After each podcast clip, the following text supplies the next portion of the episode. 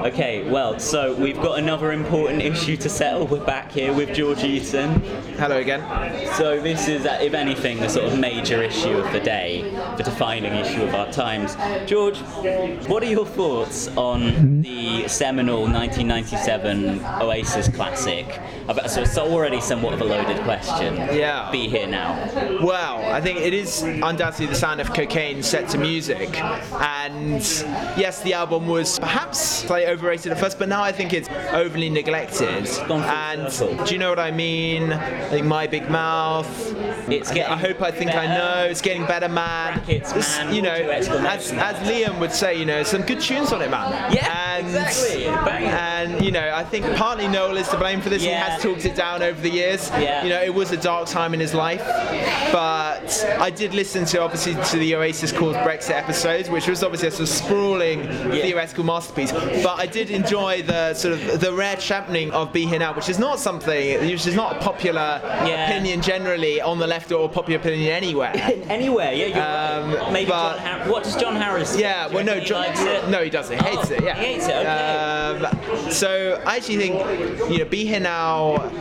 It's not the best album Oasis could have made, but it's the album they had to make. you know, better than most if you are, yeah, oh no, it really is. That's the other thing. Yeah, I mean, standing on the shoulder of giants. You know, far, yeah, yeah. Yeah. Um, Even chemistry. uh, he- yeah. Shite. So I think if you sell 20 million albums, you sell out Knebworth twice. What kind of album are you gonna make, right? You know, Yeah. you're not gonna you're not gonna say, oh, let's. I think we should strip it all back. Let's do let's do a sort of let's do an acoustic album. Yeah. No, what you want is 50 guitar tracks, double orchestras, Yeah. endless overdubs. You know, it's the album they had to make. I'm very disappointed they haven't done the reunion. You know, didn't didn't do the 20 year reunion tour for that. Yeah. I think they're going to have to find a new peg for it, and I think that's actually, you know, what what uh, we want to we want to be here now. Brexit. Actually, I think they should.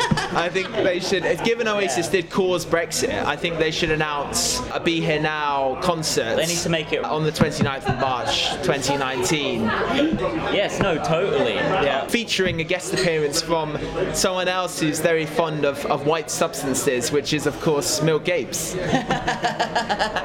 Yeah. Yeah. Exactly. I think you know he's keeping that kind of aspirational, like, you know, heartlands Labour Yeah. spirit alive. Yeah. Which, which of course Noel would fully agree with. Yeah, no, you- probably votes Tory now. yeah, you know. but yeah, George, you know, keep writing the pro Liam Gallagher pieces in the New Statesman. You must love it when they're like, oh, go on, George, you can write it about Liam. Yeah, no, that's the beauty. The beauty, I, I added this, actually, I commission myself on any sort of subject under the sun. So, you know, I think Batman and Bane, actually, I mentioned the Woke Bane Twitter account earlier. That's, Did- what? you know, I think Oh, I thought you we meant went ahead- States. we had, we had a piece by Zizek when the Dark Knight Rises came out on the politics of Batman. As my wife will testify, I do rewatch that film probably once, at least once a month. Uh, mainly because I still think, yeah, I still think the most profound statement that anyone has made on the financialization of the economy is when the guy says, you know, this is a, this is a bank, there's no money here, and Bane goes, then why are you people here? I still think that's that is a profound statement on on capitalism. I also think, as I've said to Woke Bane, I think Bane's address outside Blackgate Prison could, I think, provide the template for Corbyn's address outside Number Ten. Yes. You know, the police will survive as they learn to serve true justice, which I think actually inspired Labour's 2017 manifesto policy of 10,000 more police officers. Diane Abbott, Yeah. possibly a Dark Knight Rises Yeah, police police will survive. Spoils will be shared. The decadent will be ripped from their comfortable nests. I think that that's the of template for, for the next Labour manifesto there. Excellent. Well, thank you again, George Eaton, political editor of the New Statesman. Thank you.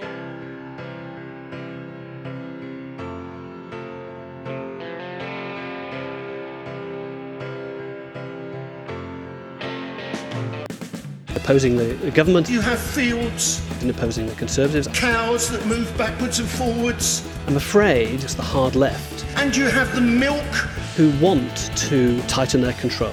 that is taken from cows in the south They want to uh, sideline uh, moderate voices. and taken from cows in the north, I don't think anybody should be surprised about that is the nature of the hard left. put together in the same factory. And of course, we know that the hard left famously cannot tolerate any Who are dissent. the hard left, what's- Chris? well, we know who the hard left are. And then it is mixed together with whiskey. Are in the you know I- I- ascendancy we within the within the Labour understand Party who associate with the hard left. And it comes out as milk.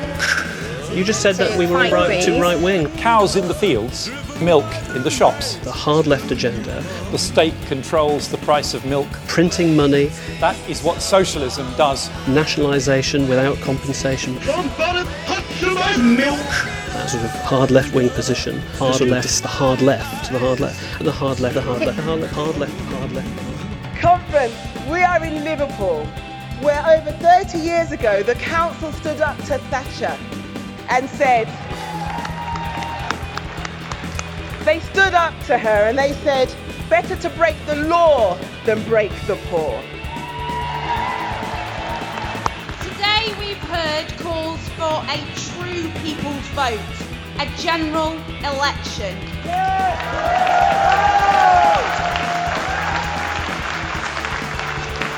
Comrades, we must topple this cruel and callous Tory government as soon as we can.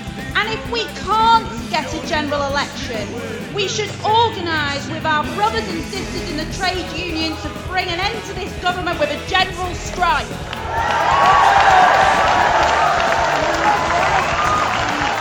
I always said at campaign group meetings in those days, at LRC meetings, we've got to be ready, literally, to prepare for government for the next day. And everyone thought I was on drugs. Oh, more socialists in the Labour movement but also in Parliament because the Parliamentary Labour Party, there are only a few of us. You know the next Labour government will scrap all of the assessments for the work capability and also for personal independence payment.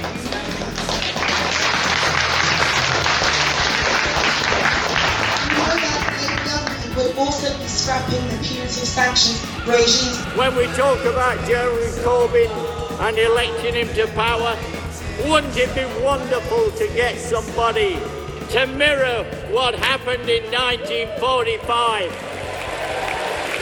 I hope that I'm still in Parliament because I want to nationalise something every week.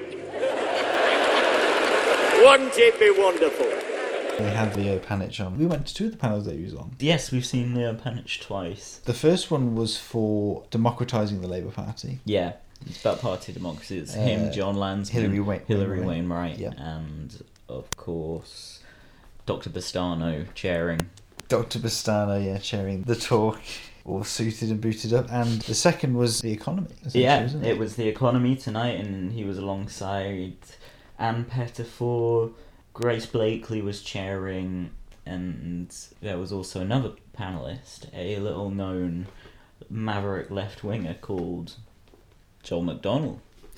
Yeah. What was the line he cracked about Polly Toynbee? It was fantastic. It He, was he said she'd written a positive article about the world transformed or McDonnell's policies, possibly. I haven't read it. Uh, hey, anyway, he said, I hear Polly Toynbee's written us a positive article. This is a resigning issue. and everyone just like, ah. Yeah, I mean, it's not as good as. What's the classic one? Not as good as calling. Uh, oh, well, it was actually. It was Corbyn who was filmed by Vice on the phone to Seamus, being like, Jonathan Freedland, isn't he's a very bad guy, isn't he? and like, and like this utterly disgusting subliminal nastiness. yeah, Freedland's a very bad guy. Toynbee, uh, Toynbee, another one. I've got in hot water for saying she's not that left wing. No, I'm not saying she's not at all left wing, but I'll leave you to draw your own conclusions about a founding member of the SDP. so, you're listening to the Real Politic Conference Roundup. Yeah, It's- it's been interesting. We've It's down day two. Day two, yeah. Day two for us, it's like day three for the the conference the overall, conference. yeah, and the events surrounding it. We've mainly been attending the the Will Transform. We've only been attending the World Transformed because we can't get into conference. I thought you had access to conference because, of course, you told me you had a press pass, but this was for the World Transformed. Yeah, and that's an interesting story. so how do, how do we explain this? We, well, we I, I, I, I, for one, praise their approach to security Yeah, and, and vetting of, of journalists. Absolutely. we, we, we, that's to say, we stumbled upon some press passes. that was an interesting series of events. We got some press passes, tried to get into an event with the press pass. Did not work. we did. We did. We, yeah, we, we yeah, did, we dude, did it didn't let us in. They were like, "Sorry, press is full." So- apparently, apparently, of cunts like Nick Robinson were all in there, squirming around, being little, little bastards. I can't actually remember what he was supposed to be doing, according to my source in the room. But we weren't in the fucking room. no, we, we weren't. We, we did we? What did we do? Did we go So to we, another we event? went off to a McDonald's. Oh fuck! I forgot we- about this sequence of events. and we, we, we, well, basically, we took a long walk along the streets of Liverpool, and we came. wasn't that long. He was around the corner. no, no, don't, don't- ruin the mystique of this great story that the listeners are going to hear about. And we came across a McDonald's. We were considering KFC. I wasn't. I was. I was dead set. Well, I went. I McDonald's. wanted K. Well, I was. I saw. I, I saw the KFC. I was like, I fancy some chicken. But you convinced me by saying at McDonald's they, They, they also do they chicken. sell. They do sell chicken. and we went into McDonald's and we ordered our food. McDonald's. Work at. McDonald's. Go to work at McDonald's. we ordered the food. Uh, I went off to get wine. Jack was still inputting stuff on there. I, I couldn't work the machine. There was. It was very confusing. It, Lots of buttons. It was the table number. sensitive to. You have to touch it in a certain way. It was the screen where you could put the table number so you could have the food brought to your table. Yeah. I walked up towards you as you were doing this, and you went, I, I, I mean, I, I, no. Before that, I was going, Tom, Tom, Tom. Uh, I was trying to and like- communicate with and then you. I went over to you and found out why you were saying that because George Eaton had just walked in to buy Yeah, McDonald's. George Eaton was in front of And, us um, queuing up for some McDonald's. Yes, this is true. And so I turned to Jack and went, "Go break the ice," and went sat down. yeah, yeah, Tom was like, "Oh, I'll get a table." I was like, "Okay." I just went up to George. I was like, "Hey, George, we had a conversation on Twitter about the Edge the other day, and he recognised me before I said that because he was like, "Hey." Oh, I'm, I've been like, "Hey" today to quite a few people I've literally never seen before in my life. so yeah, maybe he was being polite, but anyway, we realised who I was, and we chatted for a little bit, and I was like, "It's cool that you're getting some actual coverage of the sort of ideas for Corbyn project because it's where the ideas are happening right now in, in British politics. Into the New Statesman, you know, a kind of centre left publication, and George was like, "Yeah, yeah, yeah, yeah, yeah, yeah." Uh, you'd, you'd think the Guardian would. Would, would be doing it a bit more, but yeah, you, yeah. You, as we all know, the New Statesman and the Guardian have a long-standing feud. and, uh, but, and but, he's the sole left-wing voice then. but now, in this case, yeah, this yeah, yeah. Oh man, you know what? the transformation of this is, I think everyone on Twitter will agree. What, whatever happens to George, whatever whatever has has What are you going to do to him? Whatever happens to Whatever happens to George, well, as you saw on the tweets on the day, he was saying that you know his captors were looking after him well. We were, we were giving him plenty of milk, taking care of yeah. we, well, we, we we had a chat, didn't we? In- Yeah. Which is where we were in the story. Um, Basically, I, I talked to him a bit, and I was like, "Oh, uh, do you want to come and sit with me and Tom while we all eat our McDonald's?" And he came and sat with us, and we had Mackie D's with George Eaton. he did. He did. He was editing a piece by a New Statesman colleague. Yeah. It's good to know uh, that that that the the uh, lesser writers at that publication, are, you know, that their their works Um, in, in in safe hands. And as we currently record this, we're going to his hotel tomorrow to interview. Ladies and gentlemen, real politics is part of the mainstream, baby. Yeah, We yeah. have sold Press out. We are passes. Tories. We are melts. Cool. All right. Yeah, like I said, we won't, we're not in full shit talking mode anymore. too tired. right. So, uh, hello. We're again. We're in Liverpool at Labour. Con- well, we're closer to Labour conference here than to the World Transformed, aren't we? I've seen a lot of people in lanyards, but, but we're here with a first-time real politic guest who we fortuitously met in McDonald's yesterday, uh, or was it the day before yesterday? The day. Oh, God. That traditional left gathering. Exactly. well, you know, there's the famous picture of Chris Leslie and, and others, you know, eating there during uh, the Sadiq Khan campaign. Yeah. And obviously, you know, Chris Leslie is something of an inspiration to us. But yeah, it's it's our friend George Eaton. Hello. Political editor of the New Statesman and now darling of the Twitter left.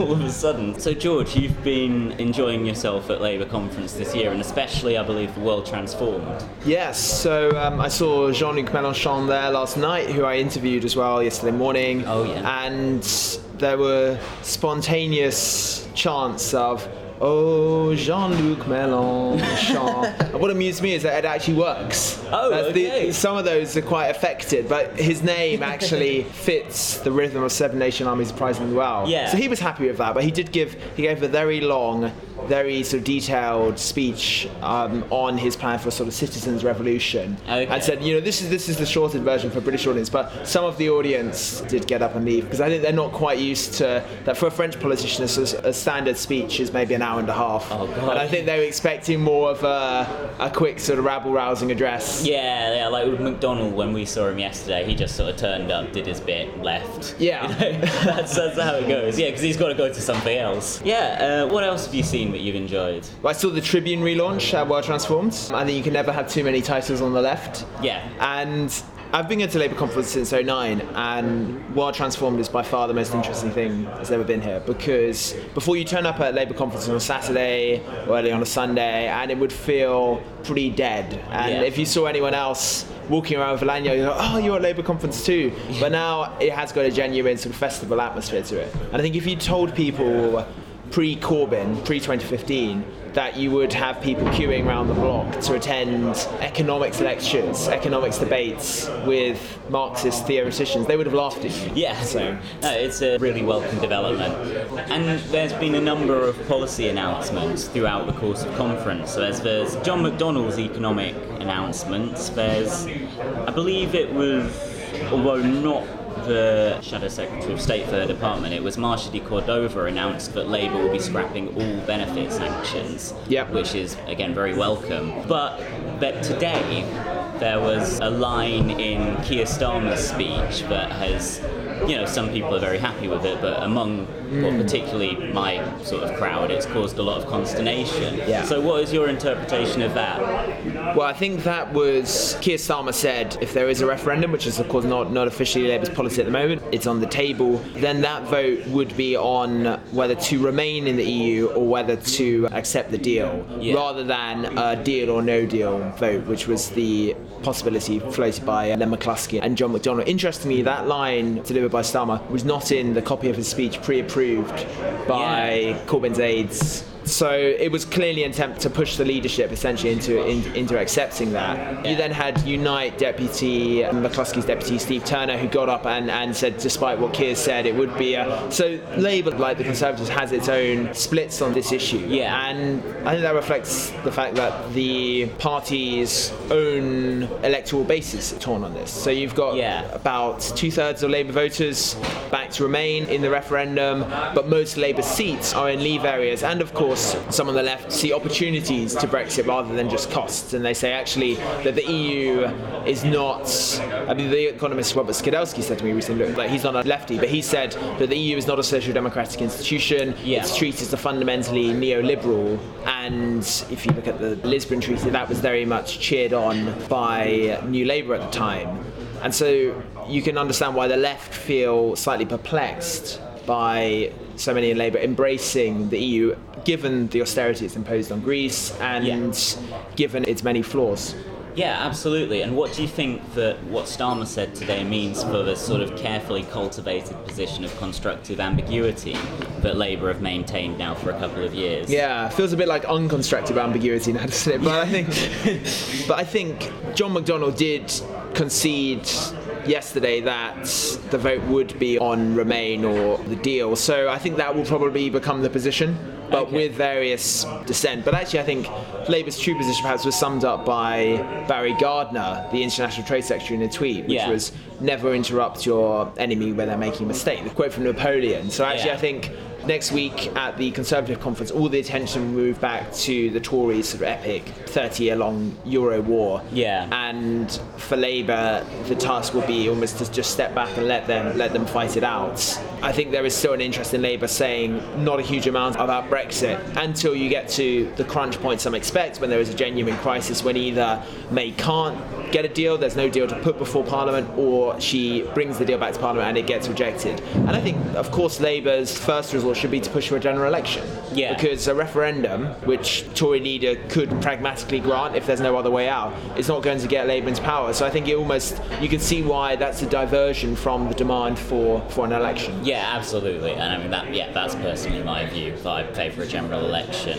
And I think a lot of the people who are particularly vociferously advocating a second referendum kind of want that instead of an election and they deliberately want it as a distraction Yeah. from Labour getting into power because they're trying to rebuild a political base sort of outside of the party for the most part. While we've got you here, I figure we might as well ask something, you know, slightly more personal, but still grounded in politics. So a lot of people have seen you in the last year or so as going on a little bit of a political journey. So has this genuinely happened? Have your views changed, or is it more that your professional approach in some way has changed? Yeah. Was it the new socialist meeting? You've got it. No, uh, no. What I found that is after the 2017 general election, this was coincidence, but I started editing a section of the New Statesman called Observations, which Yeah. is more ideas-based, more theory-based, more conceptual than the more traditional Westminster coverage. And after the 2017 election, given the result, there felt much more of an impetus to resurrect some of those themes. And I'd had a long-running interest in Marxism since I was about 13. I mean, that's actually what got me interested in politics. In my early teenage years, I would have described myself unironically as, as a communist. Yeah. So that my interest began really with the left of politics. And then I suppose I always followed the left within Labour. I interviewed McDonnell before 2015. I knew people like Jon Trickett, Yeah. met with Corbyn. But obviously, politically reporting from Westminster, they weren't the story there, and they did feel more isolated. But given now the revolution you've had within Labour, there's much more of an editorial interest, I think, in covering that. But also, I genuinely think that intellectually, the life, the energy is with the left of Labour. Hmm. I remember some Labour MPs saying to me after 2015 that the benefit of being in opposition, not serving the shadow cabinet even, is that you have time to go on the back benches and, and think and come up with ideas. And they haven't really come up with much. And they are still defined by their anti-Corbynism. I actually think the Corbynite movement intellectually and through outlets like Novara, through thinkers like Jeremy Gilbert, Alex Williams. I wrote about this in a piece recently called Corbynism 2.0, where this is the ground Labour's moving on to with ideas like a UBI trial, Yeah. four-day week, They really uh, worker ownership. beyond man- the manifesto. Yeah, and I think I think the manifesto was a very strong political document, and it was very popular. And actually, yes, some people said, "Isn't it essentially just social democratic?" But that would still be a great shift for, Yeah. for Britain, given how long the Thatcherite settlements endured.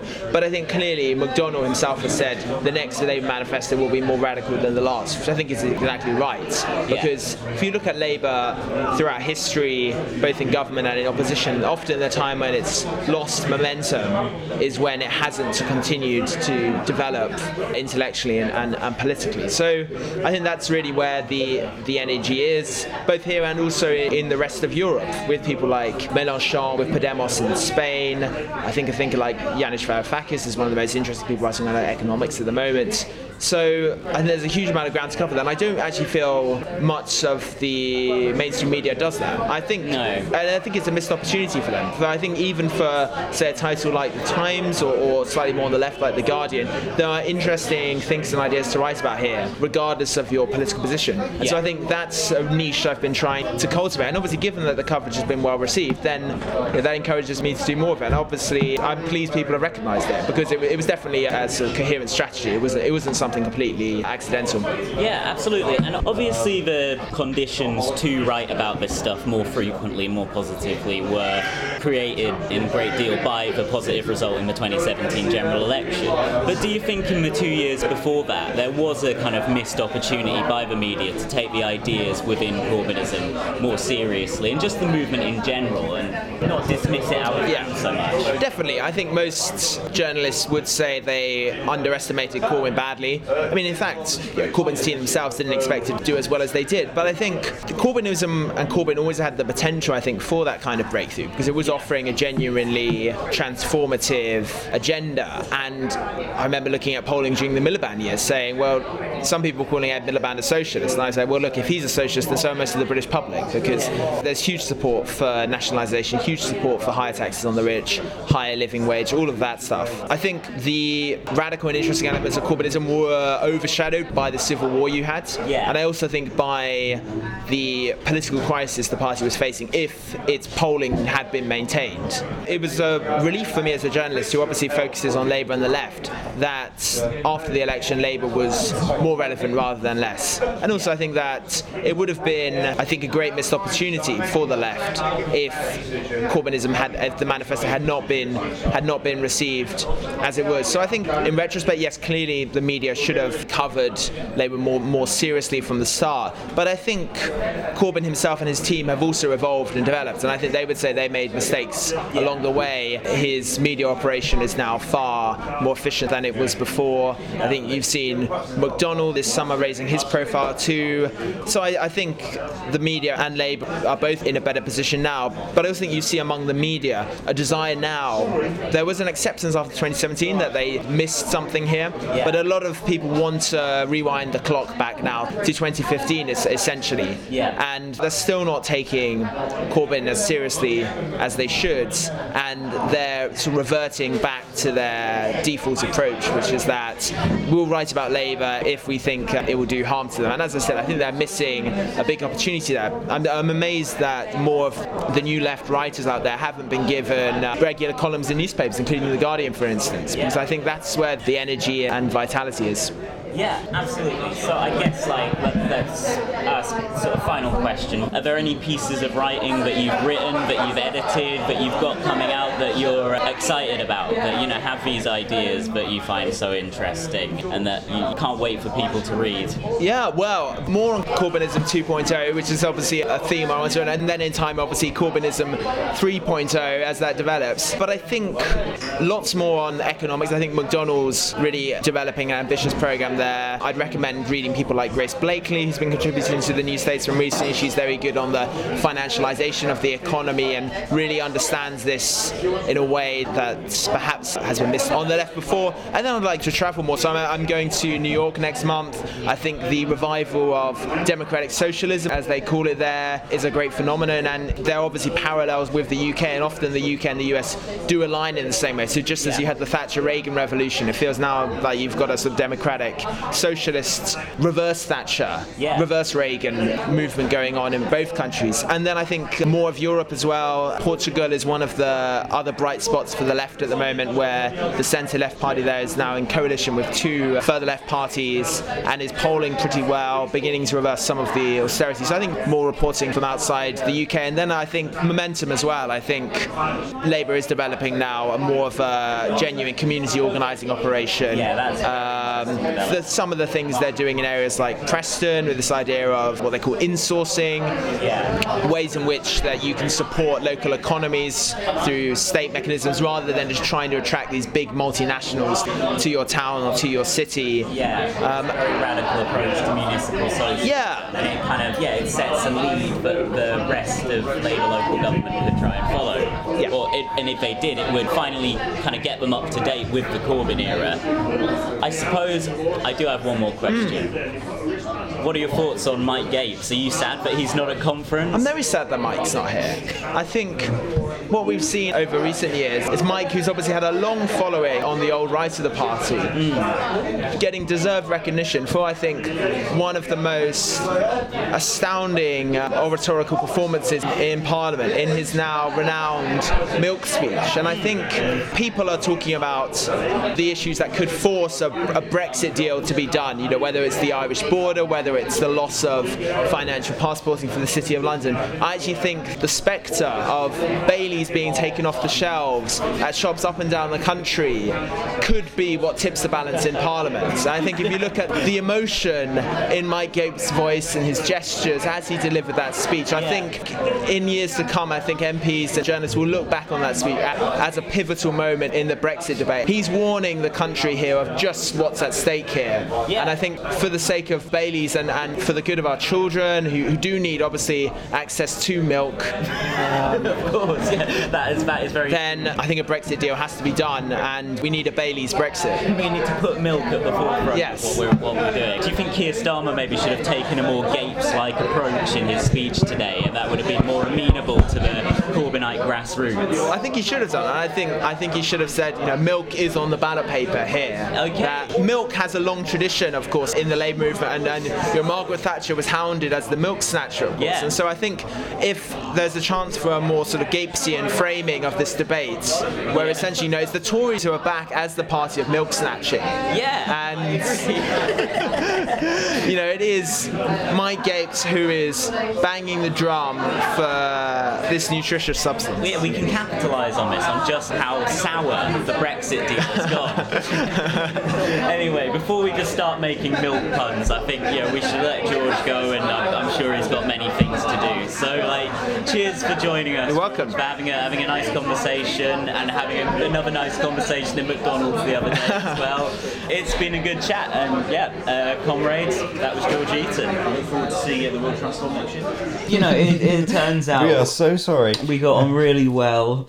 George is a really nice guy. We're on first name terms now. Yeah. George. Uh, it's more like second name terms because we don't need to put red or woke in front of it. We know we know who he is. He prefers woke George to red George, but I think it should definitely be red George. And, George. and my senior Labour source concurs. So So isn't yeah, that true? Yeah, um, Tom, isn't that true about the senior Labour source? It is absolutely true. We we heard from the senior. They do, they yeah. do concur. They senior Labour can- they can- source. Senior Labour. Anyway, no. Speaking of source, before we go back onto that topic, uh, the Sun isn't welcome in Liverpool, but fucking Burger Sauce isn't because we went on we. This is like your Jerry Seinfeld. What's the deal with? Stand up there. Yeah, no, I, I was furious. Literally, I was Um, really angry. We, we, we, we got back to the hotel and Jack really wanted burger sauce for his burger, so we did find one place, but they were closing in five minutes Yeah, when we were it- ordering it. It had to be the right combination of stuff. This place, Yeah. it had it had the burger with burger sauce and bacon. It had Yeah, the- that was the one thing that you haven't found at the others. They had bacon. It had fucking bacon, and the Bacon. Uh, and it had burger sauce, which which is is apparently taboo out here. Uh, this godforsaken literally place. ha- like two places out of two hundred and one. Yeah, and furthermore, there, it wasn't 201. There weren't that many actually that- open. we were- they we were pre-order. oh, yeah, yeah. but furthermore, I also wanted some ice cream. Ben and Jerry specifically. We're plugging a lot of brands in this episode. As you said, it's a new real politic. We've assimilated into the mainstream. We're not averse to you know just promoting products that we personally like, Mm. Next su- week, such yeah. as BP oil, Yeah. which uh, in fact I use a lot in my car. Yeah. that I drive around. I have to drive. You, you put your foot on the gas and your hands on the wheel, and you pull the eh, the stick. And there's a radio that you can change the channels on. Listen to CDs if you want. I like CDs personally. I know a lot of people think that's old hat, but you can also connect an MP3 device. Yeah, and um, cars are great, and you should use oil in them. It's good oil. You not don't want to use cars that are good for the environment because they're also good for Elon Musk. so I think that's what he sells. I don't I don't know very much. He sells cars and And uh, they're and, good for the environment. I don't know. I think so. They're supposed to be. No, well, if he's breathing his poison back into And the he air, build- he he's builds- probably just breathing weed back into the air. To be fair, he, he, as he as he exhales, He, but does not he builds machines to save children from caves, which What- don't get used. Yeah, what are we talking and then, about? And then calls the guys paedophiles. But, um, Yeah. there was an issue with not many places sold water, which was a problem. Uh. I'm not doing a car advert anymore. We're back to the story about food, and then Yeah. we're going to get back to the other But food-related story where we meet George Eaton. Yes. So got we should explain why George is good again. we yeah exactly. We couldn't get any For the time water, which yeah, which was a serious. You talk talking shit about my man George. hey man, there's a theory floating about he could write an article. He's been. He's actually been about oh real politics. He's, he's doubled us. He's- Real like, politic are terrible guys. They said definitely true things about Nick Cohen that literally everybody in the media seems to know, and they also said that they really aren't that into the New Statesman, but like some of my pieces, uh, I've yeah, he could definitely get a hit piece out of that. But I mean, yeah, he great. Yeah, no, I think I think we had we had a good encounter with George. Yeah. And as we say, we're going to visit his hotel tomorrow to interview him. Yeah. So that was our encounter with George. Oh, uh, is that all about? Or, What we- else did- what else happened? What did much more happen in our encounter with George? So what did we learn about George Eaton? Well, he we know we learned that he sometimes listens to Real Politic. He likes you too. He li- yeah he likes you too, but I already knew that to be fair. Because you've been fucking talking with him about it. Yeah, no, You've yeah, been me- praising me- Achtung Baby for M- fuck's me, sake. me and Tom have been psyching ourselves up for the big days ahead by listening to U2.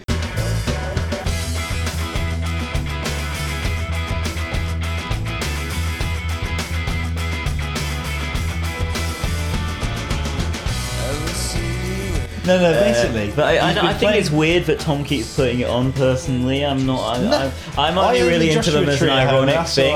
But it turns out that Tom's just like like oh Bono is great. He he's like please, please don't make fun of Bono. Like he's earned his money and he's allowed to not tax it. I've never said Uh, this in my life. and um, uh, it's not. He shouldn't have to pay tax because he's earned his money. I'm Scandal. Big, I'm a big Tory. That, Absolute it's just scandal. me, Tom. And furthermore, This is the straw that broke real politics back. and Tom was like, "Yeah, but you know who you think the Edge is a good guitarist?" I was like, "Yeah, he- the Edge is great." And Tom was like, "No, but actually, he's like better than Hendrix. Hendrix is a cunt."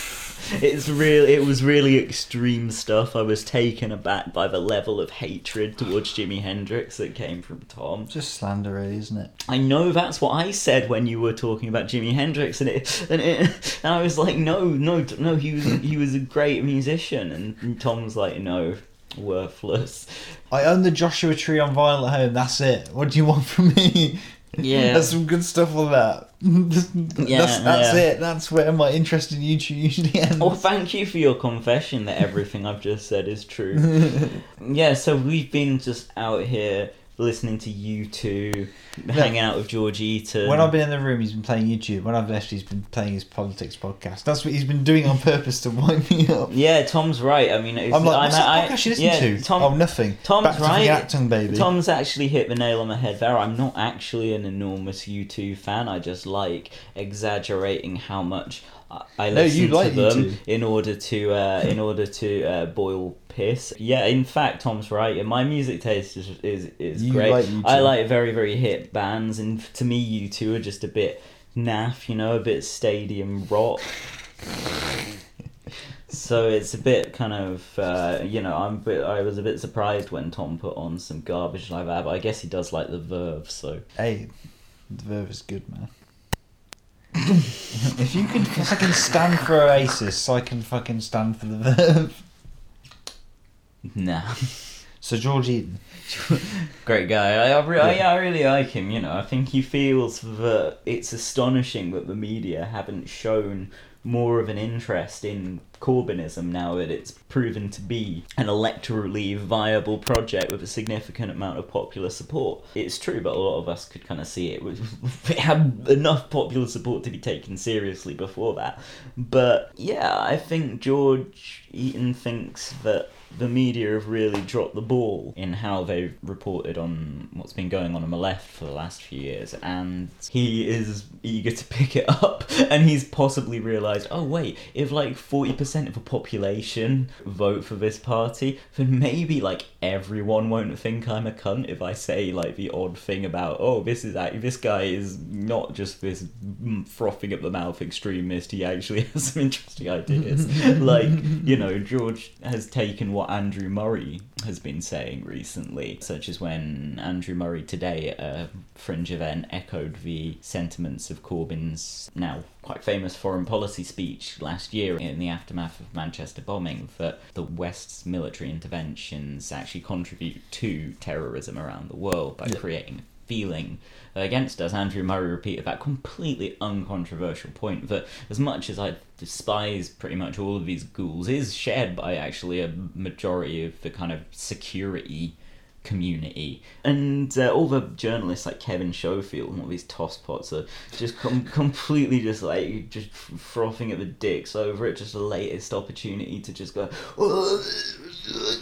hard left. Um, but it's just ridiculous, and and I think George Eaton is like a person who's perceptive enough to see that it's you know just a fucking storm in a teacup to get all outraged about it. a political advisor repeating the sentiment of a speech he wrote that was Yeah. made well over a year ago, and the majority of the population polled in the aftermath agreed with. Yeah. including conservative voters. you know what I mean? There's this analysis that has been missing, and you know, fucking the Guardian aren't gonna bring it. So Yeah. if like, as much as I don't like the New Statesman, really, they should, as a centre-left publication, take some interest in like Yeah. the main kind of or politics have a of the writer Labour who's Party. at least yeah who's writing positively of the Corbyn project in the Labour Party, which I'm I'm guessing George now is sort of filling that void. But I mean, he's not. He, he's kind of not like an opinion writer, really. So he's not just like blowing smoke up everyone's arses about. It. He's, Yeah, he's reporting just, on what's happening He's just and like, giving oh, it this person has yeah. this idea, or they they think this thing, and this is how this idea is reflected in the Labour Party. This is how it could be implemented, and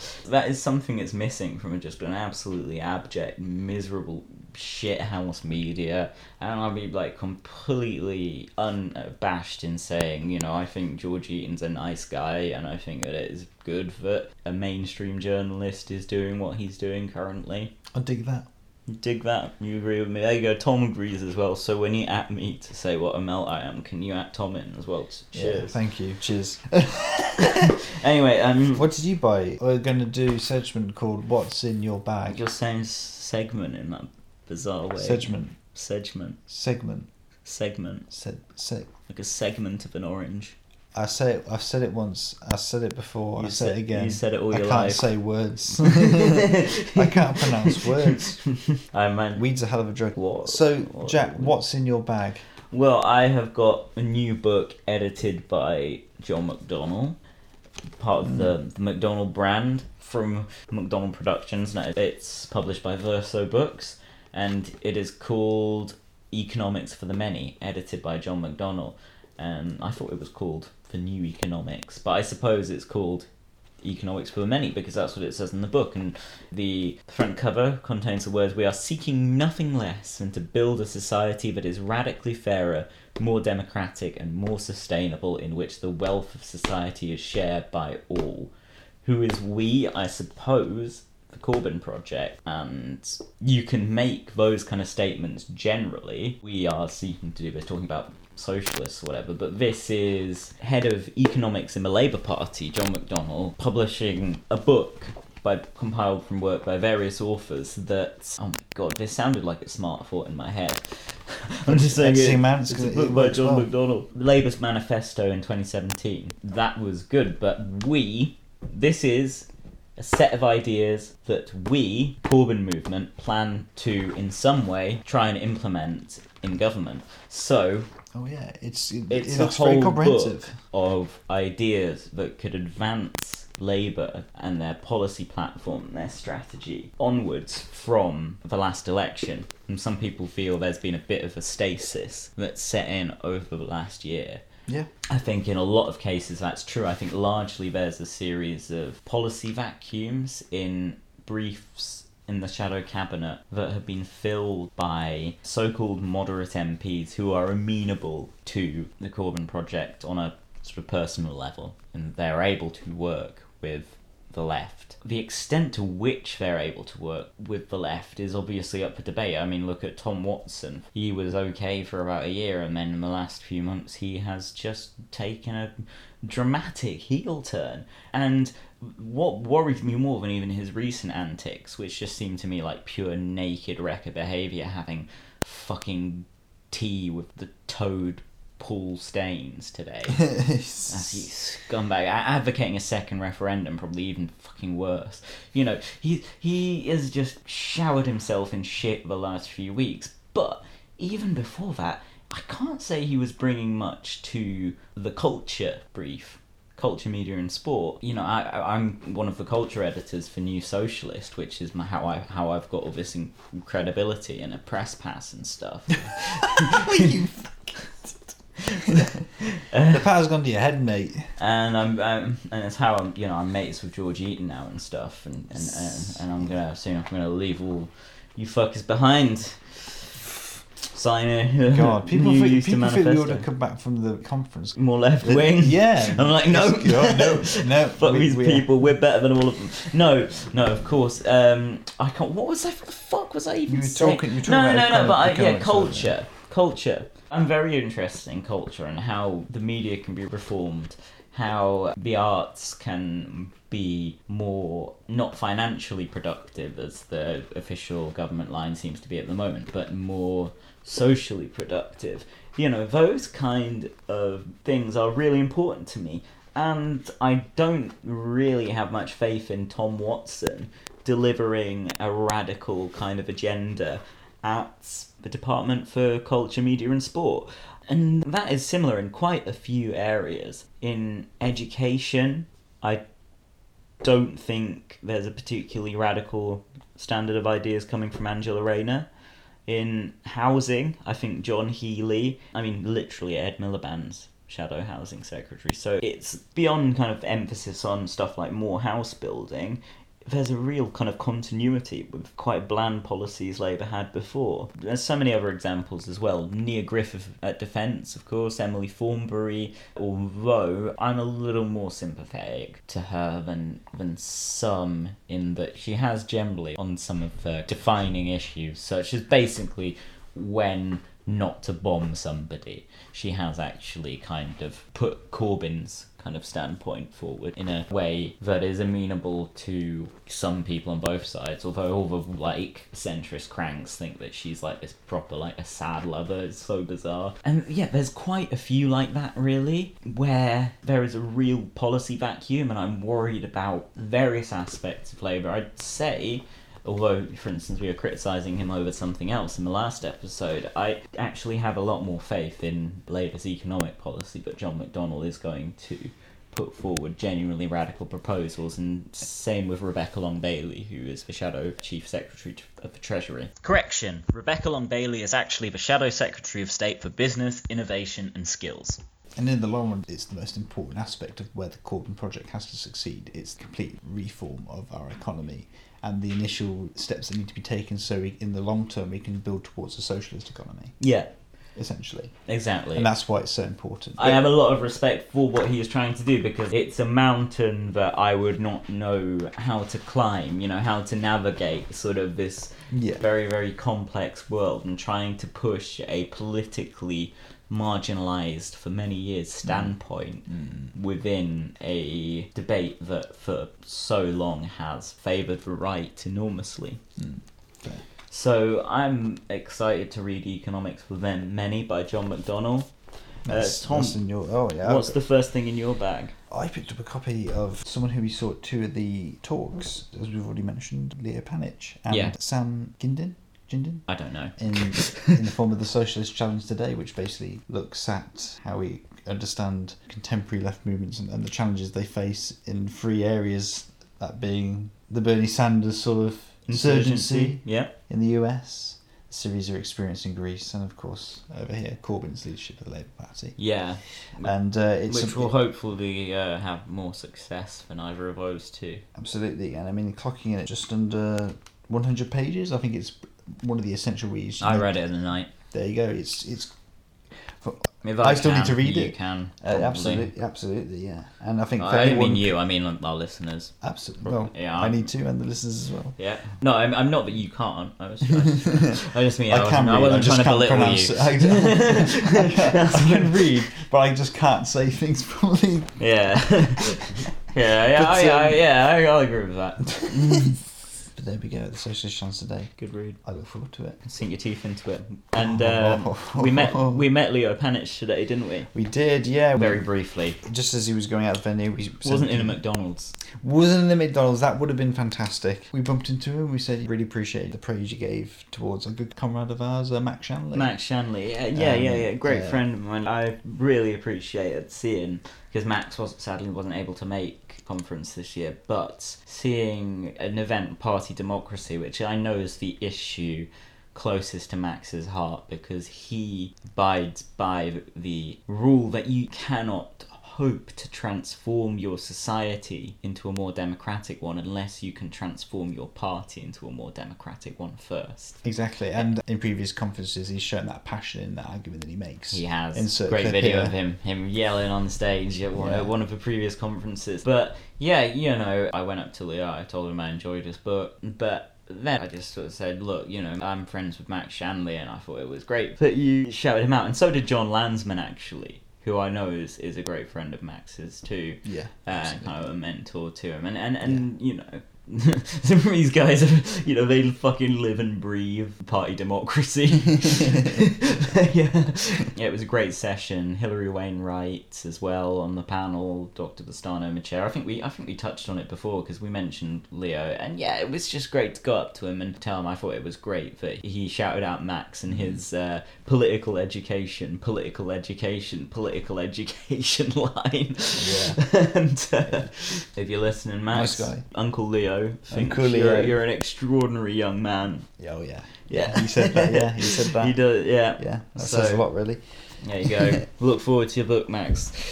Anyway, Should we go straight on to the next one? let's Well, talk about Red Pepper because we both got it. Red Pepper, the conference issue. The conference issue. Uh, will we read by a lot of people, uh, as you've been pointing out to me. cover. And what's the great thing about the fact Oh. that a load of people are going to read this? Well, of course, I would say there's a lot of great articles in there. Everyone, of course, has to check out, and I'm sure they will because a lot of people pick up this issue uh, Yeah. during conference. But there's lot a great great articles. reason you should especially pick up this issue. I mean, I, if you go I'm to the very back, I would recommend uh, page 79. Yeah, really, go look at page re- really great page. go check that out. Go check out page 79. Page 79, a real politic reading series. Billed as the most cathartic podcast on the left. The four presenters celebrate the power of caustic humour against political figures and pundits who take up too much space in the media. Doxed by the Daily Mail, darlings of Twitter. It depends what, what part of Twitter you're on, I suppose.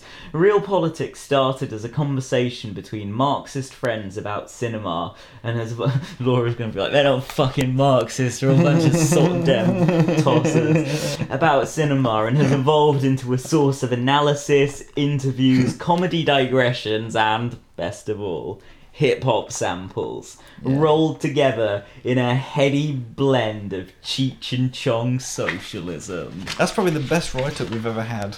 It is. It's, it's short but sweet. Written by our good friend uh, Edward Dingwall. Yeah, and of course Jenny uh, Nelson. Jenny Nelson from the Red Pepper came up to us and You remember the first names?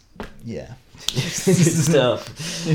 we were absolutely thrilled with that. So Yeah. thank you so much. Yeah. Yeah, I mean, I would also recommend flicking forward to oh, page sixteen. You can read a bit of Leo Panitch and Sam Gindin, but I would especially recommend flicking forward to page 38. Socialism starts at home. in which I saw this and I was like, oh, this is a must read. It's like Kostas Lapavitsas argues the left case for Brexit. Something by Grace Blakeley in here as well is always worth a read. Yeah, it's Michael Calderbank did an interview with Kostas Lapavitsas ahead of the publication of his provocative new book, The Left Case Against the EU, mm-hmm, mm-hmm, which mm-hmm. likewise sounds like a must read. Yes. You're certainly picking up your literature on kind of the left case for Brexit now, I've you? got the Larry Elliott book as well. Yeah. I mean, to be honest, Larry Elliott is a bit like legitimate concerns for me, but when it comes to the main issue of Britain urgently leaving the European Union, we're on the same page. I mean, I'm a huge fan of Hilary Wainwright as well, one of the greatest thinkers of the New Left, in my opinion, but I wasn't as big a fan of her piece in the Europe section. What did she talk about in the It's a bit too pro-Europe for me. And considering now that we, uh, well, that brings us on to kind of uh, an encounter you had on the first day. Which was Yeah, interesting. I was a dick. I was I was a bit I was a bit yeah. I basically it was something that I stole off respected health economist Dan Howden.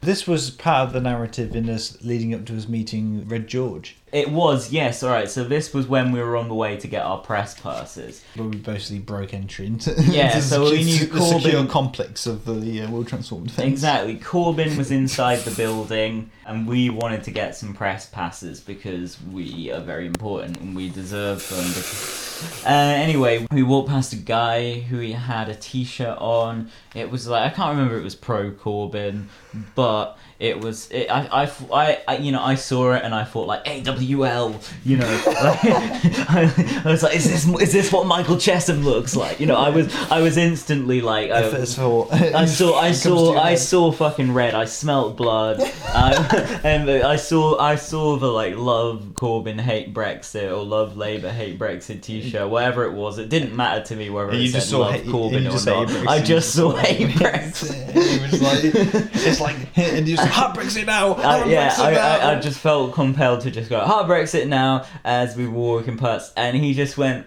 "Why, why?" and we kept walking and didn't say anything. But I, you know, my, I, I still think that maybe what he wanted to say to me was, "Oh, I, I've, I've never thought about it like that before." you know, maybe we should have the hardest Brexit possible. Thank you for explaining this to me and laying this out. Yeah, what he, what he said was, "Why?" and I didn't I didn't tell him anything, unfortunately. But I, I you know, hopefully he'll go home. You know, read some Kostas Lap Lap some co- some some we're on first name terms even though I've never met Kostas and also some Larry Elliott maybe. Um, and who who else is actually okay? Who's like gung ho pro Lexit anyway he'll go home read like the good lads and he'll he'll read like Sarah Cundy's tweets. More on her later.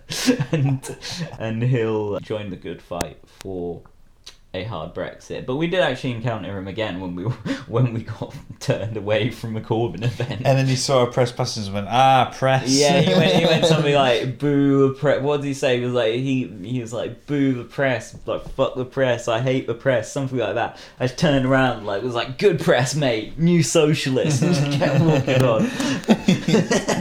it was like one of almost. It was literally almost one of our first encounters Yeah. people at a particular event. You were I was just, I was just, ex- I was just excited. I got, I got, I got, I got hopped up. I, was, I wasn't, hadn't been smoking. I didn't have control of my emotions. Again, you just saw hate Brexit on the show, and you're just like, ah, I was like, I hate you.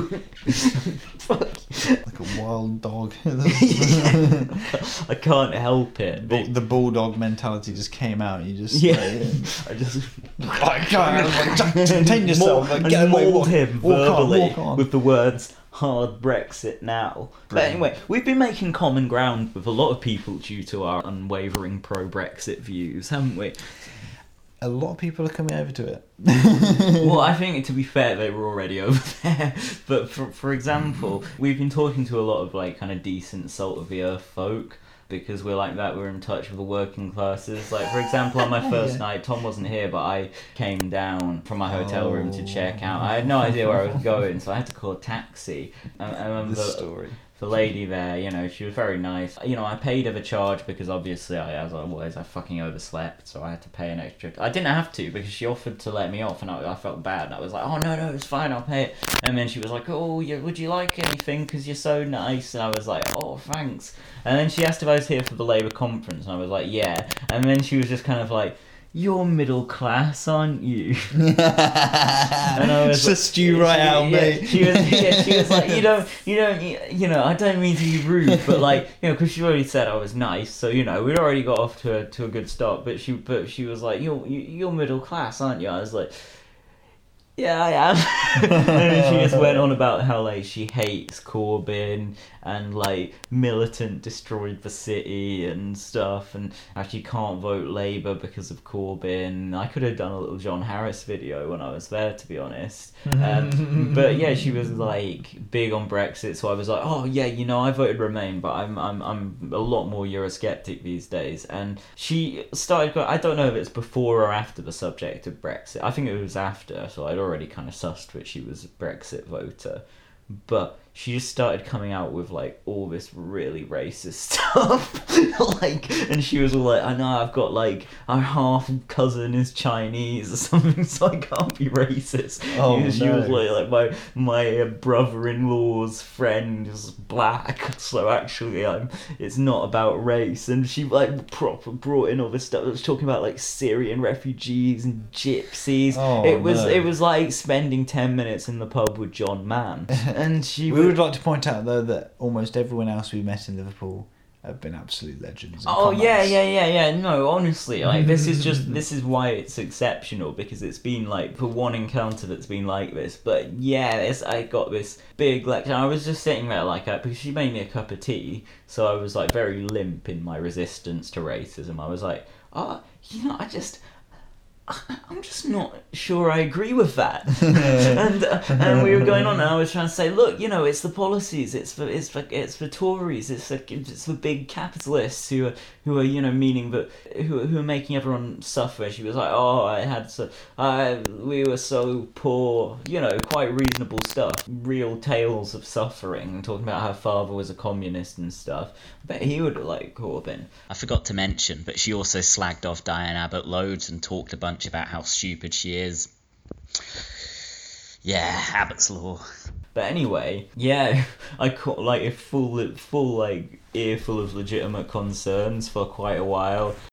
We came to this neck of the woods to make a film about the UK Independence Party and the issue of immigration. before I went off to like a left wing event to hang out with the great and the good, like Juliet Jacques and fucking Riley from Trash Future.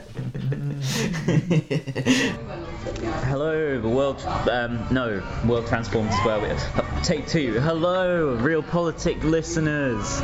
You're listening to Realpolitik. This is Real Politics. So, we're here in a Greek restaurant, as you can hear. Yeah, as you can hear, banging tunes in the background. Me and Thomas sat here with friend of the show, sort of guest host last time almost. it is three-time Realpolitik guest on a fourth go round, Juliet Jacques. Hi, it's nice to finally meet you guys after just doing everything via Skype. Yeah, I know. so much Skyping. Well, now here we are in the flesh. I've got a huge bottle of sparkling water. Don't And I've got me an Tory. Irish coffee. no one's gonna call Juliet a Tory. Not anymore. Nothing Tory about Irish coffee. Why am I drinking it out of the bottle? I've got a glass. No one can see it. No one can see, but they could have heard the. oh, oh, no, that, that was louder than I did it. We'll edit all this out, right? We probably won't. so, here we are in a, in a Greek restaurant with Juliet Jacques. Juliet, how are you enjoying the world transformed? Well, I've enjoyed it a lot actually. I mean, after a really dispiriting and depressing summer of following politics online, I've largely been out of the country. I haven't even had my kind of support networks Yeah. that I have when, you know, feeling kind of despair about leftist politics generally.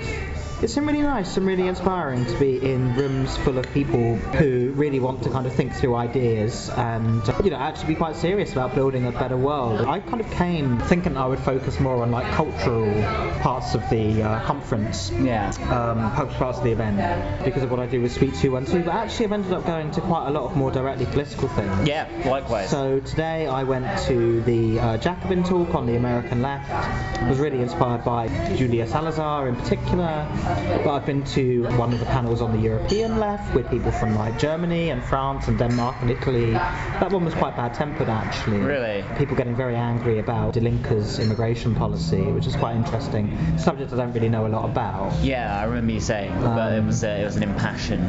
Yeah, it really was. But you know, also I haven't seen Jeremy Corbyn speak before, so I went to see him talk with Owen Jones and others, and you know that was that was really interesting because some of the events have been very much about kind of debate and dialogue. Like, so I went I went to the big Brexit event with like Paul Mason and Yeah. Kostas Lapavitsas. Big Brexit. people. Best kind of Um, Brexit. Yeah, and you know, like I, I mostly hate hearing about Brexit, and I've kind Yeah. of largely tuned out. But I was like, no, actually, this is really important. So let's hear what people have got to say. And you know, that was a really interesting and stimulating conversation. Although I came out being no clearer what I think about Brexit or this people's vote idea than when I went in. Yeah. But then some of the stuff like the event with Owen Jones and Jeremy Corbyn was just more about just feeling a sense of like togetherness and um, Yeah. and uh, you know that event there was a woman from like the Justice for Grenfell campaign. There was also someone from the HDP in Turkey, and I was in Turkey earlier this year, so it's really interesting to hear more about like Turkish politics and what the HDP are doing. It's a very real range.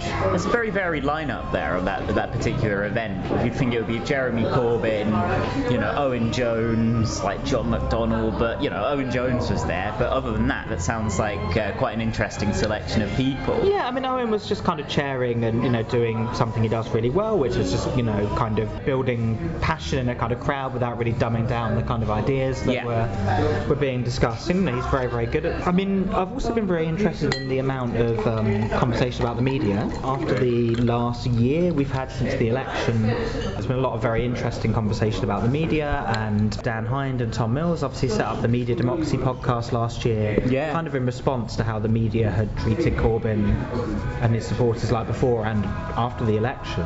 So it's really interesting to hear how much work has been done on the media in the last year, because I talked about being interested in culture and politics, and it feels like the media is still the place where that meets. Did you attend the media democracy panel? What was it? What was it called again? Uh, was that the Occupy Fleet Street one? Yes, Yes, I did. Yeah, uh, that was super interesting actually. I really enjoyed that. There were some quite radical ideas being presented about how to democratise the BBC, how to democratise the media generally, and build something more kind of participatory and less top down. And you know, Tom Mills had some interesting conversations about the BBC, saying it's you know it's always been quite patrician and quite anti-democratic, which yeah chimes with my historical studies of it as well. Yeah. Yeah, I thought that that was a really inspiring session. I really enjoyed that one. Yeah, and we just got to talk to Dan Hind outside a different event, didn't we? I love his voice. Oh yeah, yeah, really yeah. love his voice. Yeah, I've been a long time listener of the Media Democracy Yeah. podcast. No, I've been in from the start I as was well. for, yeah, really Dan, Dan has a good good podcasting voice. Absolutely. And in, in fact, um, it's good in real life as well. Um, It's very similar. yeah, yeah, exactly. It's almost like it's the same person, the same vocal cords and so on. But um, yeah, we just spoke to Dan and uh, talked about media democracy. Let's make it official. Me, we're putting the pressure on for so media democracy do an episode on satire and how it's bad. Yeah. Not not the whole concept of satire. Just, just what present sat- In practice. present day satires, kind of inability structurally, or just like because of the people doing it, their inability to deal with the present moment. Yeah. You know, it's very interesting. We were talking about the recent bit of Chapo Trap House where they talk about why that kind of post Daily Show liberal satire isn't really working anymore, but also why kind of you know long-standing British satirical institutions from Private Eye to Have I Got News for You, which obviously involve some of the same people, why they struggle to really cope with Corbyn, despite the fact that there's an awful lot about Corbyn and his supporters and the movement generally that you know is kind of funny. Yeah, but they never um, identify it, do they? It's No. always the same cliches. It's always that Orwell extract. Oh, yeah. The fucking feminists in their sandals, they're vegetarians, and you know that's pretty much what the. Or like referring to him as Compo from Last of the Summer Wine. Oh yeah, like, yeah, all this, oh, always like steptoe and son. Like, the- you tell that ninety percent of people are like, "What the fuck is steptoe and son?" It's like maybe go over to America, say Sanford and Son or whatever it is. Maybe they'll get it. Maybe that show's had a longer life over there. In Britain, I think that's uh, yesterday's show. But yeah, that's what pretty much what the bulk of anti-Corbynite humour is predicated. Yeah, so UK. it's all pretty weak, really. But yeah, I mean, the, the media democracy stuff's been really interesting. I mean, it was good to hear like Corbyn in his speech talk about climate change, uh, in particular, because I think that's something Labour has been a bit weak on. Yeah. I mean, you know, this may not be the most popular opinion ever, but I would have liked to have seen a little bit more or something a bit bigger or more prominent talking about anti-Semitism on the left. Yeah, I think Um, You know, I mean, there's been reading groups on that. I mean, Momentum have not ignored that subject. The organised haven't ignored the subject, but I feel maybe something bigger on that might have been good. I don't know. I mean, you know, yeah. that would have been open to, I guess, some fairly problematic responses as well. Oh god, just imagine the fucking trots and the crowd at that one. Well, I mean, there have been quite a few people outside the conference, haven't there? Like the sort of rump of the old SWP Yeah, people. Uh, this this isn't Um, a question. It's more of a comment. Yeah.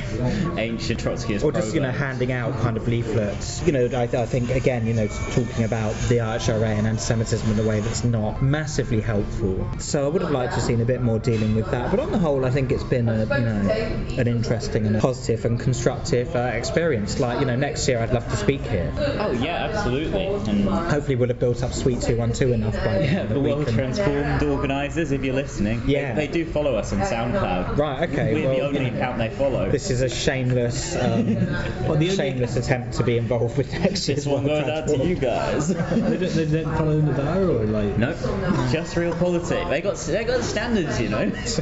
Sorry, no no offense, Novara. that wasn't a diss. If he'd have said any other name, I would have said the same thing. Well, I'm going to eat my starter now because it obviously arrived during our recording, as Yes. listeners may have may have heard. But thank you for joining us, Julia. It's Pleasure. been a, a great, Really talk. good to hang out. Oh, so you met Riley during the conference? Oh yeah, yeah, yeah. I mean, I've met, I've met Riley before, obviously. You know, I get me, me and Riley get on, but yeah, it was good to see him. He was cracking wise as always. Uh, he went to the New Statesman party that night, as you'd expect. Uh,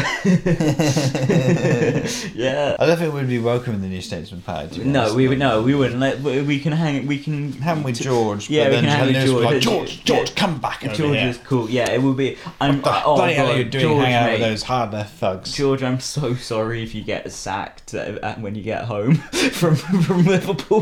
like, But to be um, fair, George is very positive about the relaunch of Tribune, so He you never is. know, he could go right for Tribune. And should we move on to the next? What's in our bag? Speaking then? of which, what's in our bag? We have copies of the first issue of the relaunch of the Tribune magazine, Mm. Britain's oldest democratic socialist publication. Didn't ask me to write for it for some reason.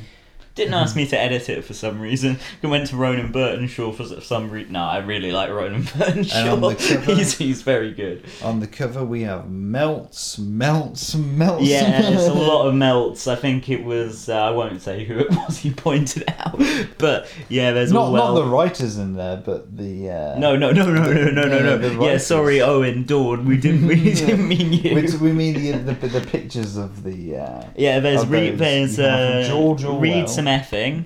read some effing Orwell, and Iron Bevan. Fucking Castle. Uh, thank, fucking nuke, n- nuclear nye. That's what they. That's what they. That's what we call them, isn't it? Nye the nuke. Barbara Castle. Mhm. Another one started out on my left. Fucking sold out. Michael Foot. I like Michael Foot, but he was a melt. Next. A liberal of the radical tradition. A, ra- a radical liberal. Uh, Well, I mean, his family were radical liberals. I think I think he was a, a democratic socialist, but I Of a melty variation. yeah, he was a melt. Well, he was a terrible Labour leader. Although I think it's fucking awesome that now the right are like Michael Foot was a great and noble man. Jeremy Corbyn should read some effing 1983 manifesto.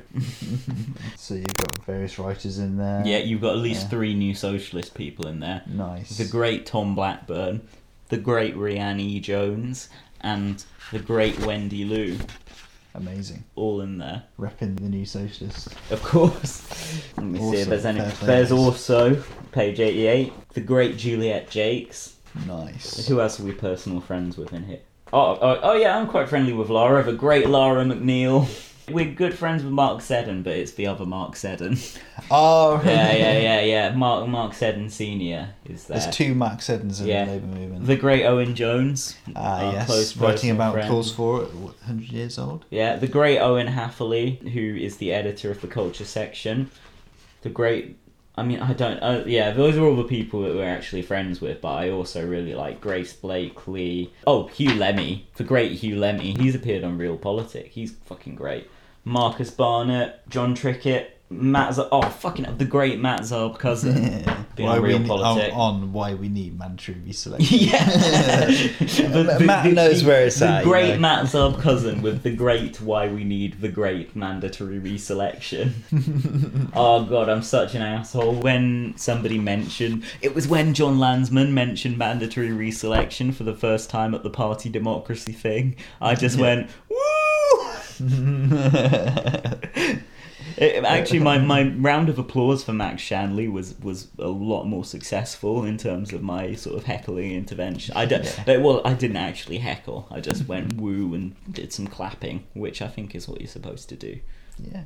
So what do you make of the relaunch of Tribune?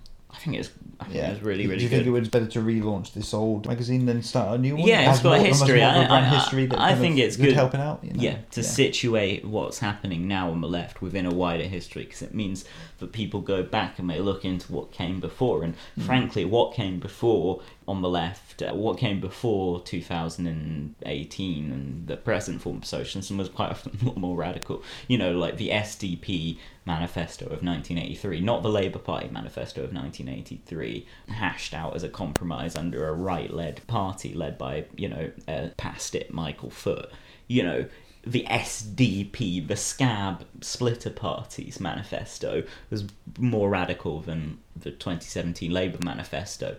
But the Labour 2017 manifesto was fucking loads more radical than the other manifestos on offer. So, this is what I'm saying. We need to look back to the best ideas of Benn, of, I mean, we're going back to Red Pepper now, but of Hilary Wainwright, of Leo Panitch, of Ralph Miliband, not of his children. Nah, Yeah. Ed Miliband's at the World Transformed, isn't he? We haven't seen him yet, obviously. I met him last year. Maybe Isn't he doing a quiz this year? He's, he's, he he's is, yeah. I think we'll probably both have left. I think it might be tomorrow night. Oh, Ed. Yeah, but you know, I think there's a real continuity, there's a real lineage in British socialism and social democracy. So to And- hark back to that by relaunching Tribune makes sense, you think? Yeah.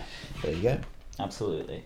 So there you go. I And look forward and- to going and- through those articles. Some great writers in Yeah. there, of course. And I think that Ronan Burtenshaw is, is a good person to edit it. I think Jacobin's coverage of European politics is largely really, really good. I tend to disagree a lot more with some of their American stuff, but Ronan's not responsible for that. I've met him once, I think, at last year's The World Transformed. And yeah, I can't say I know him well or anything, but in terms of his writing and his editing, you know, I think he's really politically solid. He's a hard nosed leftist not gonna be, you know, melty over the EU or any shit like that.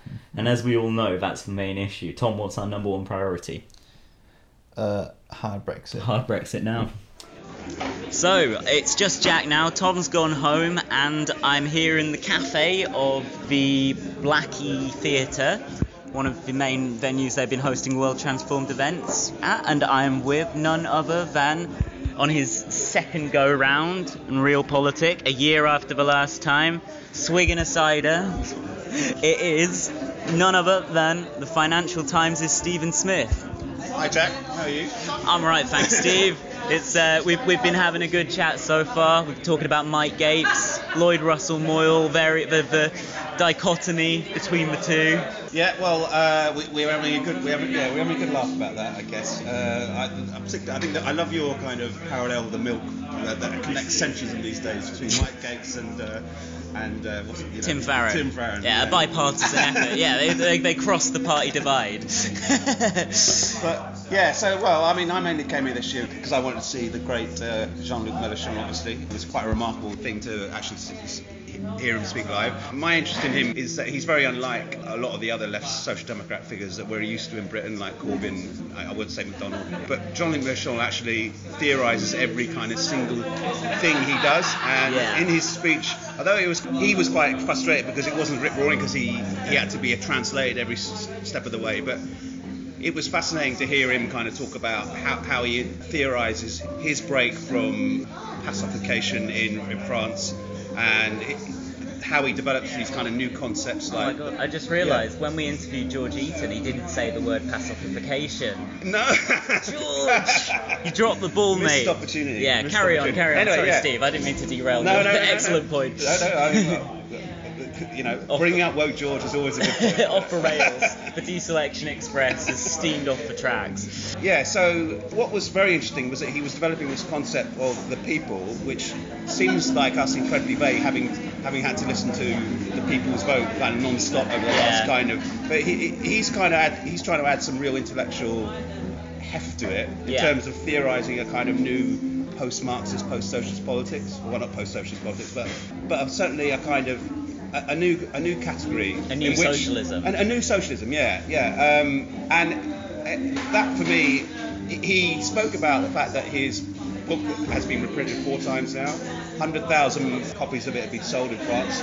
Yeah. And yet there, there's been no translation into English yet. So there's a, an opportunity in the market there for someone really to get that book translated because I'm sure it would sell very well. Simply because I think he's theorising a lot of what the left in Britain is doing in terms of reaching out beyond kind of its old ideas and trying to capture a new generation. Yeah, Uh, and, and it's funny, you could almost kind of read, discover more, a lot of what Corbyn has been doing by actually looking at what Mélenchon's ideas are. So that, that, that was fascinating. Yeah, and I guess the contrast with Corbyn, although not necessarily with McDonnell, is that Corbyn is more of a kind of on the ground grassroots Cor- activist. Corbyn yeah. has always He's a hands-on guy. Since the 80s, he's always been an activist, activist, a doer.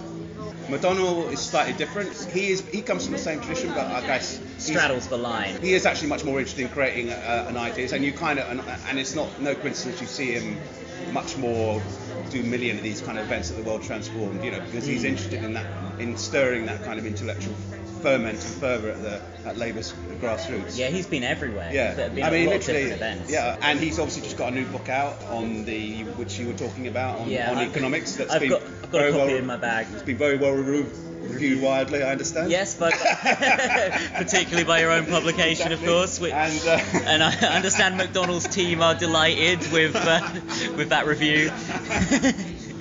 So there you go. That's McDonnell's kind of value, I think, to the Corbyn project in that he's pushing forward these intellectual boundaries. Uh, Yeah. and you know, long, long may it continue. Would you would you agree with friend of the show George Eaton that this is where the ideas are at? Not not this cafe specifically, but you know maybe in this venue that you've got a couple of rooms where there's events going on. I think one on the four day week, one on something else. The world transformed, the Labour left. You know this is where the kind of the blueprint of the future. Well, uh, John, Mc- John is McTernan was saying that when he came here two years ago, and, He's- and, he's- there's, and there's and there's been no kind of. I don't think there's been anyone who's kind of gainsaid that, you know. Uh, No, yeah, it Philip literally- Collins said it as well. Exactly. They kind of have these kind of moments of enlightenment when they come here and are actually caught up in the actual positive Hmm. intellectual fervour going on here. And then, of course, they're paid to go back and write about kind of negative shit, you know, Yeah. afterwards. And so they have to forget about that. But Yeah. but every, every, you know, I mean, but it's nice that they come here and they can actually say what is their actual real beliefs rather than their paid beliefs, you know, that kind of thing. So Yeah, there's so many nice people here as well. Just you know, people giving you a big smile, being all friendly, and it's just like you know, this is the movement where if you're part of it, you're a monster. You know what I mean? Yeah. If, if everything, oh no, no, no, not every Conservative vote is bad. You've got to respect people in general for voting. Corbyn supporters, all the most terrible people. And then you come here and you're like, oh no, they're just just like you and I. They're questioning people. They're kind of optimistic people. They are, you know, they, they want they just want to create a better world. They're actually not hung up on certain ideas. Um, precisely what was so interesting about Mélenchon. He's not hung up on Marxist dogma or socialist ideas of the past. He's trying to develop something new and something fresh. Yeah. Something that really feeds into a new intellectual climate of questioning how, and that's because of all, everything that's gone wrong over the last 40 or 50 years, where we're all kind of almost using the language and ideas of the past, but we're also trying to say there's been so much that's happened since. We need new theories, we need new ideas, and this is where you will hear them. You won't hear them in many other places. I mean, you know, with, with respect to a lot of the other politics festivals that happen around around the country. I mean, you know, uh, Tory Glastonbury. Well, yeah. Macron headlining. you said it, you know. So yeah, I mean, so this is, I think, now a must-attend event on the British political calendar now. Yeah. And, and and you said you'll have political journalists coming here who will probably forget about the main conference and who will want to will want to spend most of their time here, literally talking to people about what's coming next. You know? Yeah, absolutely. Because this is where you'll you'll discover it, rather than the slightly stage-managed debates that will take place, well rehearsed. You know, ah, Brexit. I mean, look, fuck, you know, you don't, you, you, you know your position on Brexit. You don't need to go to the Labour Party conference to, to fucking uh, talk about it endlessly. You know, I mean, you, you come here and you kind of have debates that move beyond that. You know? Yeah, of course. And what has struck me is how kind of hard-headed and realistic the debate has been. This last year was a bit more euphoric. This Yeah. year the mood is still positive, but there's a very, very clear awareness among most people of the challenges ahead. What Leo Panitch would call, who I met yesterday, would call the socialist challenge today. Yeah. You know what I mean, there was. Uh, I mean, it, yeah, you're, you're dead right. Actually, yeah, it's well, every kind of session you attend, it has a kind of hard, practical edge about what are the politics people should be doing in their everyday lives now. I mean, I attended one on this. I haven't been to many things. I've only been here a couple of days, but one of the ones I attended was a an interesting debate on cities and what the city is. And that ended up, you know, being a very practical, hard-headed examination of housing policy, of how to organise urban space. Now, it spoke about that incredible experience in Haringey this year about a new politics trying to take back power from, you know, very, very remote council leaders. Yeah. Um, Um, so every panel seems a mixture of people from the academy, activists, and commentators all coming together and exchanging their very different experiences from their very different backgrounds. And, Yeah. and it always kind of ends up in a kind of very practical feeding into what could be Labour policy a year or two down the line. Yeah, it's so at odds with the way that hmm. the Corbyn movement is portrayed as, you know, a delusional cult that will not tolerate any dissent, to hmm. quote my friend Chris hmm. Leslie, and that is kind of a homogenous block of opinion that will not kind of brook any contrary views. It's just nonsense. There's, No. there's, as you say, there's all kinds of views from, yes, within the left. And also you know people who would not be necessarily associated with Corbyn project. I mean, Sadiq's housing guy attended that housing session, and he, he fed into all the ideas that were there, and he was receptive to them. And Jonathan Reynolds attending, a, you know, a shadow cabinet minister with a Blairite background, but being very kind of hard-headed and practical about the need for a Labour government, so he's got his hands dirty in Corbyn's shadow cabinet. He came to a session I went to on mental health and was really, really listening very carefully to all the activists and the the health activists there who were begging him to not recreate the mistakes of the previous Labour governments who just did, did have no relationship with any kind of movement beyond the kind of traditional political circles. Yeah. Listen to activists. There was a there was a brilliant speech by a kind of a trainee doctor who said any Labour government must listen and reach out to kind of community groups, activist groups. And Reynolds was in the room listening and nodding away. So that's very positive and optimistic. You know. It's great, yeah. I think I think the thing that for me encapsulates this conference is I went up for about two minutes to the four-day week debate before realizing, okay, if I'm going home later, I'd need to charge my phone. And there's a huge banner, and it had pictures of Marx on it, and pictures of Corbyn, and you know, workers of the world unite, and in huge letters it said, capitalism is crisis. And I thought, this is the Labour mainstream now. Well, I mean, I remember very well that was also a banner headline that was used in the FT in the 2008-2009 period when things were genuinely in ferment. That's the main thing about people don't realise about the financial crisis. what it did. It made critiques of capitalism completely intellectually not just respectable, but completely necessary. Vindicated. Yes, yes. completely so necessary. You think yeah. politics has finally Yeah. caught up with the 2008 crisis? Well, very much. Yeah, there was a there was a notable lag because obviously that ferment didn't destroy the existing order of things, but Yeah. now people have had a chance to remake their political institutions, and this is what you see now. Here, in the world transformed. Here in France, Bernie Sanders being the favourite to be the Democratic nominee in 2020. It's just a worldwide phenomenon. Absolutely. Uh, and you know, the Latin American left, you know, still electing people in Mexico despite the neoliberal press saying, you know, the, the Latin American wave is dimmed. It's not true. Yeah, it, the tide could be turning Yeah. once more. Yeah. Globally. Uh, yeah, globally, absolutely. And I think that's probably a good way to end it on because we've, we've gone on for 13 minutes. Uh, Sorry about that, Jack. No, that's no, that's fine. Like It's- that's it's more, the more material to work with. No, I really appreciate it, man. That's great. It's a wonderful third interview. Thank you, Stephen Smith of the FT. Thank you, Jack.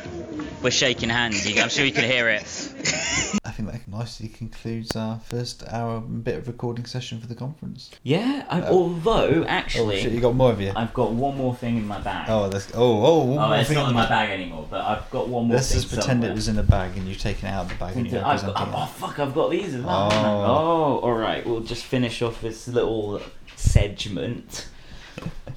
Before the food comes. Yeah, we've ordered some food. Minus the burger sauce. I already remembered and did that bit that I couldn't remember that I wanted to do. It was about the uh, melt outside for conference. event. Yeah, yeah, that's it. Yeah. but anyway, he calls himself a melt. he probably, probably doesn't, but call, he calls himself a melt. We we walked off and had fucking McDonald's with Georgie, and Like, who has out melted who here? Anyway, I have got another book, and Owen Hatherley, if you're listening, please publish my work in Tribune. I haven't got to write anything, do I? Mm. Owen Hatherley, if you're listening, I really want to buy your book on you know Chaplin and silent film and stuff. But unfortunately, by the time I got to the cafe slash bookstall in the Black-E Theatre, the Pluto press people had had all had sadly gone home. So I'm sure it wasn't sad for them. They're probably quite quite happy to have a break. Obviously, I, I support you know more leisure time for, for, for workers. I got. Oh, what else you got instead? I didn't get it instead. I was gonna get. Oh, yeah, I was well, gonna what- get an edition. but what- what did you get in addition to Yeah, sorry, I'm just being obtuse and pedantic. That's fine. I just think it makes good radio. Our listeners Sure. probably disagree. They'll find it annoying because we never get to the point. But I just I like. This is why the episodes are fucking two hours Yeah, long.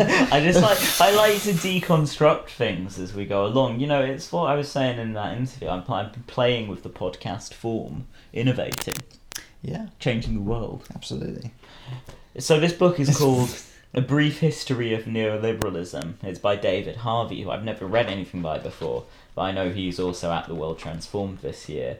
Uh, Maybe I'm a bit sort of torn up that I bought this instead of Jess Phillips' Every Man. Every Every woman. Every woman. Every woman. How did I fuck that up? okay, yeah. I know. I, I had a quote from J.K. Rowling on the front cover. Tom, how hyped are you for the new J.K. Rowling book? Oh yes, the one about the militant tendency, the hard ah, leftists who are like terrorists. Of going- 2012, yeah. Uh, of 2012, Sort yeah. of proto Corbynite momentum thugs. It's part of an, a, a novel series she's already writing, isn't it? Oh yeah, she's done a load of these like wank fucking like pulp fucking noir set in fucking Britain. Ugh. And Got to be like American 1930s, and now we've got food coming. Uh, Neoliberalism by David Harvey. I haven't read it, so I don't have much to say anyway. But I'm sure it's good. And on that note, What the fuck was that? good night. Boy! Mike! What's for dinner? Well, Mrs. Gapes, we will be having the usual milk and cake. But I will give you a choice. You can have a red cake with great big blue cherries on top, or a blue cake with great big red cherries on top and you will be able to eat that cake because you have the milk.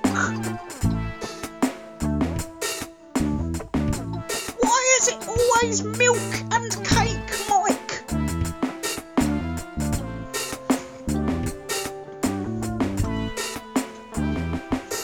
I hope you will not be providing me with any of that soy milk shit. Mrs. Gapes, I will tell you where from whence I acquired this milk. It is taken from cows in the south and taken from cows in the north, and it is put together in the same factory where it is mixed together with whiskey and it comes out as milk.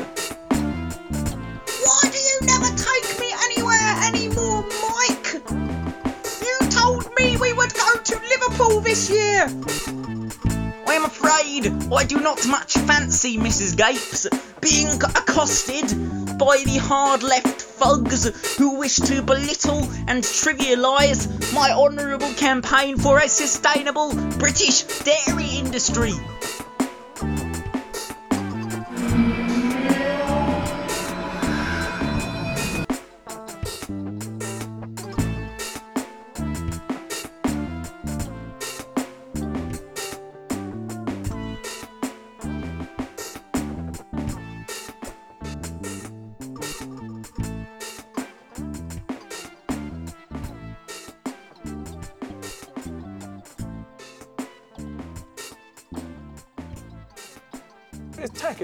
It's young people, it's crowdsourcing.